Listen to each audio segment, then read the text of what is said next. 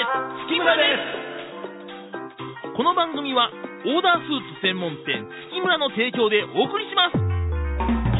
皆さんこんにちはオーダースーツ専門店月村の月村光五郎です皆さんこんにちは月村太郎ですはじめまして月村ですこの番組は3着5万円でおなじみオーダースーツ専門店月村の3代目月村光五郎と4代目になるべく修行中の私月村太郎の親子が滋賀で見聞きしたことや滋賀で出会った方々をテーマにトークをしていく番組でございますはい よく言えましたよく言えましたありがとうございます10月15日そうですねということで、もうあ秋ですけれどもね、うんまあ、この秋って僕らまあシーズンなんですよ、このオーダースーツ業界といいますか、まあ、アパレル業界自体がまあシーズンなわけなんですけれども、今年はちょっとシーズンに入るのが遅かったけどね遅かったですからねうん台風があったりいろんなことがあってねそうそうそうそうまあだいぶ気をもみましたけれどもそうです ね。ようやくピークへやってきたとと思いますという、そういう感じなんですけれども、はいまあ、そういうスタンバイのためとか、CA のために、うん僕ら出張をすごくよく行くでしょ、行かせてもらいますねねまあ、はいヨーロッパとか、まあ、中国とか、まあ、行きますけれども、うんまあ、いつもそういうね、出張に行くと思うのが、ご飯なんですよね、私。あそうです かまあ、仕事はまあ大変でまあいいんですよ。うんで仕事終わってホッとした時に食べるご飯が何かっていうのが問題で、はあもちろんまあ美味しいんですよ、中華料理ってね。美味しいすねごく美味しいんですけども、うん毎回毎回中華になってくると、ちょっとね、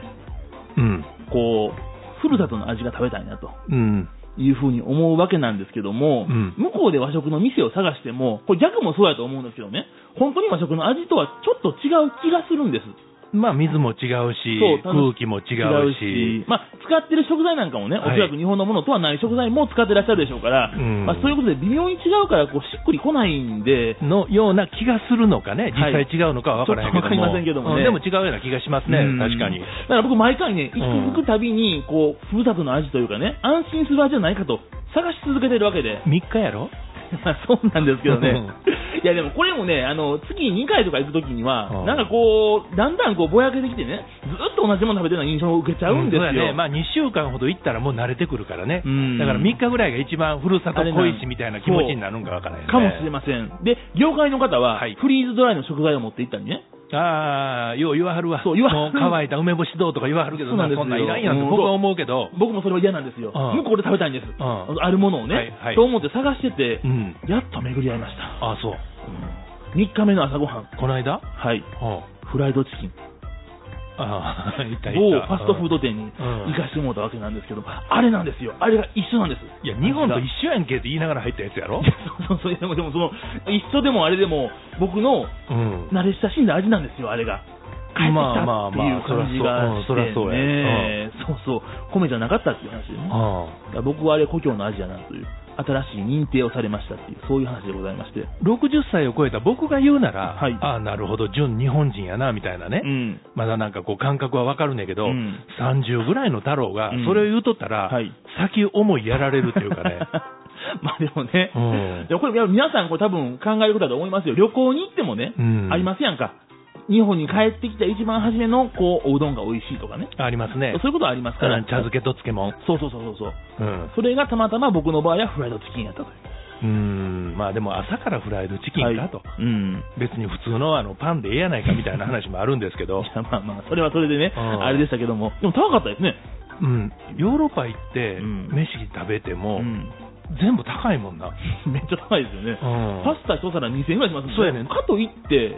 まあ地元のなんか定食屋さんなんかに行ったら安かったりもしたりね。うんちょっとその辺がこう、なん かこう、わかんなくなってくそうるっやていうのはな、ね。まあ、インフレ対策、インフレ対策言って、はい日本ももうちょっとその価格をね、はいしっかり安定さそうみたいな話やけうど、ん。ただうちのスーツの場合もね、はいまあ、3着5万円でやってたら、うんちょっとずつ既製品よりもオーダーの方がええわっていうふうに考えていただく方が増えてくるとはい。いう意味では、もうちょっとこれをね、頑張れたらいいなと。そうですね。うん、だから日本の相場が安いっていうのは、これも一つのなんかこう普及のためのはい。いい努道力かでもすわかかららない、ね。はい。まだまだ努力していこうという、そういう話でございます。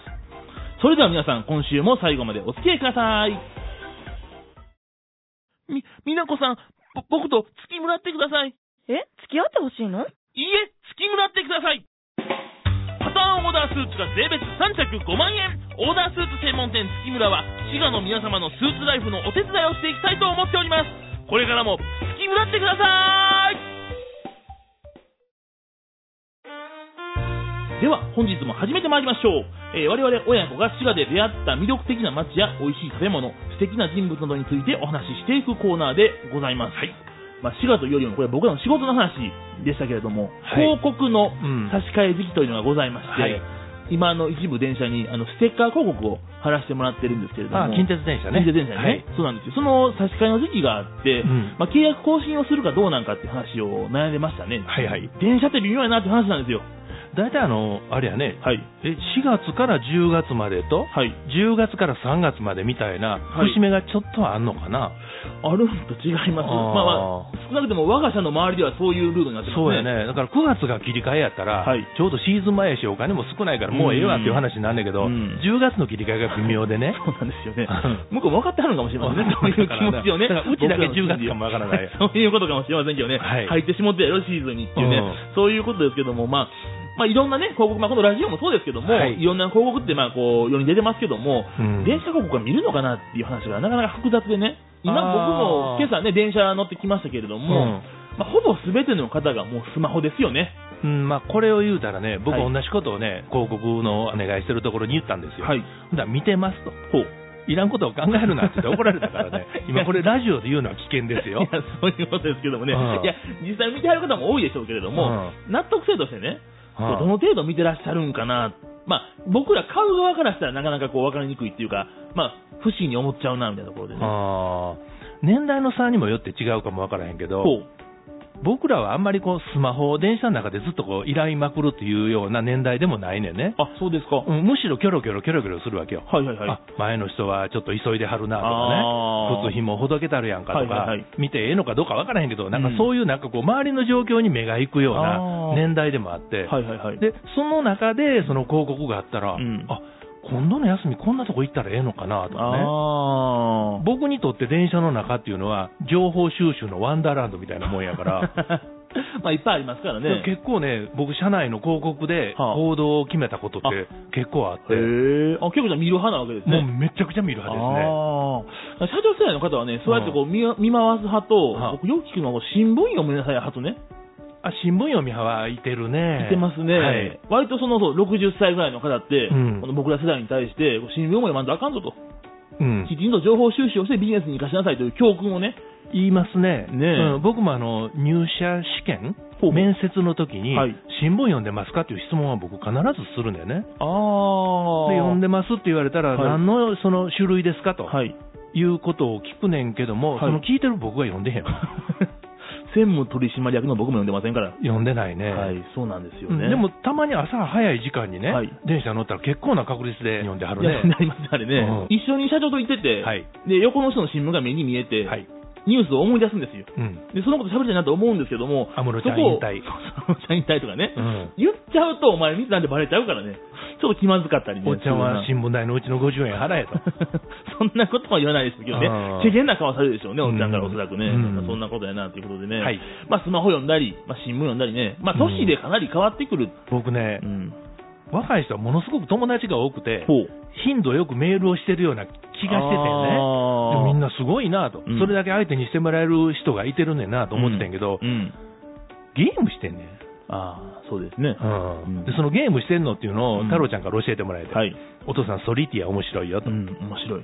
でそれさえしてたら、うん僕とこの家から、うんあの職場までうん。 40分ぐらいかな、それ、それぐらいですね。うんあっという間に過ぎるよって言われて、うんソリティアしたら、うんほんまや、いや、面白いんですよね、あれ。うんうんただそれでええのかなとも思うけどね。あーまあでもね、そのソリティアだけじゃなくて、うんネット通信を駆使したね、まあはい SNS 成分もあるようなゲームがあったり、まあ、ニュースとか広告もあるわね。あそうそうそれもありますからね、うんそんなこともあるということですけれども、あの月村のステッカーを背中向けて、はい月村のウェブ広告を見てくれてはる。まあ、可能性はなきにしもあらずですけどねうんうんう、んそんなことかもしれませんけど、うんまあそんなね、まあ、僕ら親子でも違うし、うんまあ、そんなことやかなり世代でギャップってあるな、みたいな。なんかその情報が細分化していってる、報とその今までやったらテレビに出たらそれで有名になるとかかね。ね、なんかいろいろありましたやん、はいはいはい一本がね、はい。それがなんかこう、いろいろとこう分かれてしまって、あ、そうですね。うんそれはあるかもしれだまかせんね。ら何が価値なのかっていうのを自分で選ばないとダメやっていうのが難しい時代になってるのかもわからあないあ、ねそういうことですうんね。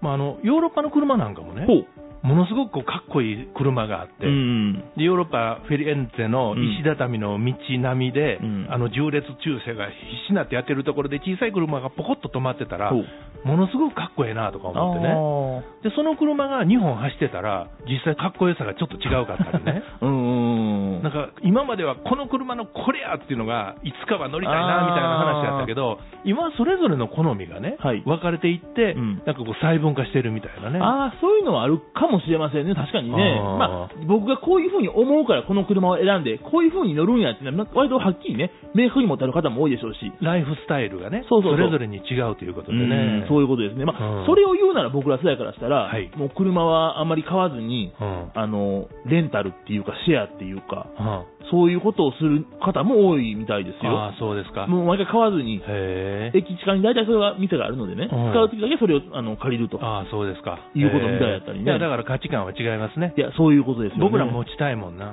車好きやからね、お父さんはすごい。あのーあれもできないもんん。自動洗車ああ、あれで違いますね。うん。で、別にそんな僕の乗ってる車なんか、うんうんその自動洗車してでもね、別にええねん。うん。そんな傷がどうのこうのっていうほどの立派なもんでもないから、でもなんかその、薄皮をなんか剥がれてるよ うな、僕は、僕はですよそんなことは全然ないねんけど、気持ちの中でね。僕はそう思うからうんね、手で洗わないと気が済まないっていうのがんね、あ免許返納が今流行ってますやんあ。か。ああ、そうですねで。それが僕70歳なんか80歳なんか分からへんけど、うんだんだんその時期が近づいてきたら、ああ。今、健全に、はいうん安全運転で乗れる時に、うん、もっとなんかカーライフを楽しみたいなっていうねはい。残りわずかな刹那的な思い も、ちょっとはね、手伝って今加速してんのか分からへんよ。ずっとそういうこと言いますけどね、最近ね、終わりに向けてのことですけどもね。無理したらあかんもん。まあそうですね。まあだからこそいい車に乗りたいということで、はいまあこの間見つけたんですよね。このうん購入派の社長もそうですし、うんレンタルかもしれへん、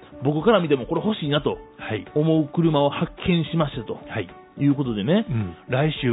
ゲイズマートの社長さんに来ていただいて、はいい、ろいろとお話を受けたまわりたいというようなことでどうですかはい、そんな感じでいきましょはい。う。み、みなこさん、ぼ僕と月村ってください。え付き合ってほしいのいいえ、月村ってください。パターンオーダースーツが税別3着5万円。オーダースーツ専門店月村は、滋賀の皆様のスーツライフのお手伝いをしていきたいと思っております。これからも月村ってください。お送りしてまいりました。はじめまして、月村です。そろそろお別れの時間となりました。はいえーお知らせ3つございます。まず1つ目、この番組が、ポッドキャストでもお楽しみいただけます。あの、ポッドキャストで、えー月村とカタカナで検索いただきますと、えーこの番組のページが出てきますので、あの、購読をして、ぜひお聞きいただければと思います。はいはい。そして2つ目、テレビ版の、はじめまして月村です。そちらの過去の放送もお楽しみいただけます。あの月村のホームページから、特設ホームページへリンクしておりますので、あのそちらからぜひ見ていただければと思います。はい。えーそして3つ目、えー、近江大津テラス、そちらの4階に月村近江大津テラス店、えー出店しておりますので、ぜひ皆さん、オーダースーツ、税別305万円でございます。えー作りに来てください。はい。えーあとはですね、えー番組では皆さんからのメッセージをお待ちしております。宛先は 77-e-radio.co.jp e ラジオ FM 滋賀はじめまして月村ですまでお願いいたします。えーそれではまた来週お会いいたしましょう。ここまでのお相手はオーダースーツ専門店月村の月村太郎と月村光五郎でした。この番組はオーダースーツ専門店月村の提供でお送りしました。